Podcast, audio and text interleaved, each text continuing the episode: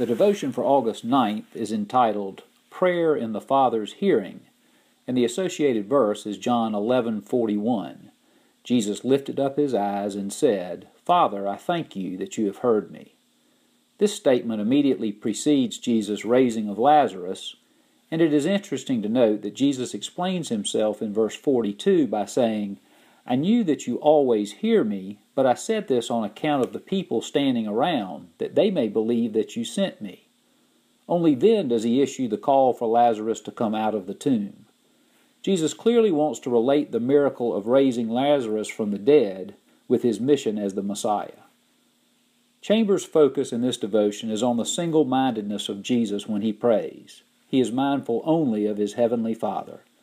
Just as God always hears the prayers of His Son, so too will He hear our prayers if we will make Christ our own and manifest Him in our own lives. Chambers is suggesting that there is a beautiful example for us to follow in what he calls the direct simplicity of the life of God's Son. That simplicity he refers to is the unswerving commitment of Jesus to submit to the will of his heavenly Father. Will you and I make such a commitment? Only through the power of the Holy Spirit. The devotion takes a subtle turn as Chambers challenges us to consider whether we are manifesting Christ in our lives or whether instead we are demonstrating our own spiritual pride. Chambers knows that the dangerous combination of our own desire to exalt ourselves, together with worldly thinking, always lurks. In this case, he warns against falling prey to our common sense, by which he means our predisposition to arrive at conclusions based on our human nature. We must fight against that tendency.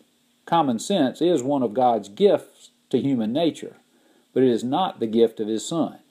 That gift is supernatural sense, and we forfeit that gift when we enthrone common sense. There is no such thing as independence or self dependence in the Christian life, only complete dependence on Jesus Christ. Our call is to manifest that dependence in our own daily walk, even moment by moment. In order to do that, we must learn to rise above our common sense.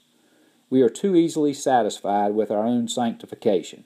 We apply our common sense, and in so doing, willingly accept much less than God desires for us. God longs to conform us to the image and likeness of Jesus Christ. Chambers speaks of this in the sense of transforming our ordinary way of thinking by the indwelling of Jesus Christ. He suggests that we must be vigilant in submitting to Christ to allow that indwelling work on a moment by moment basis. Would that we would humbly and expectantly pray for that result.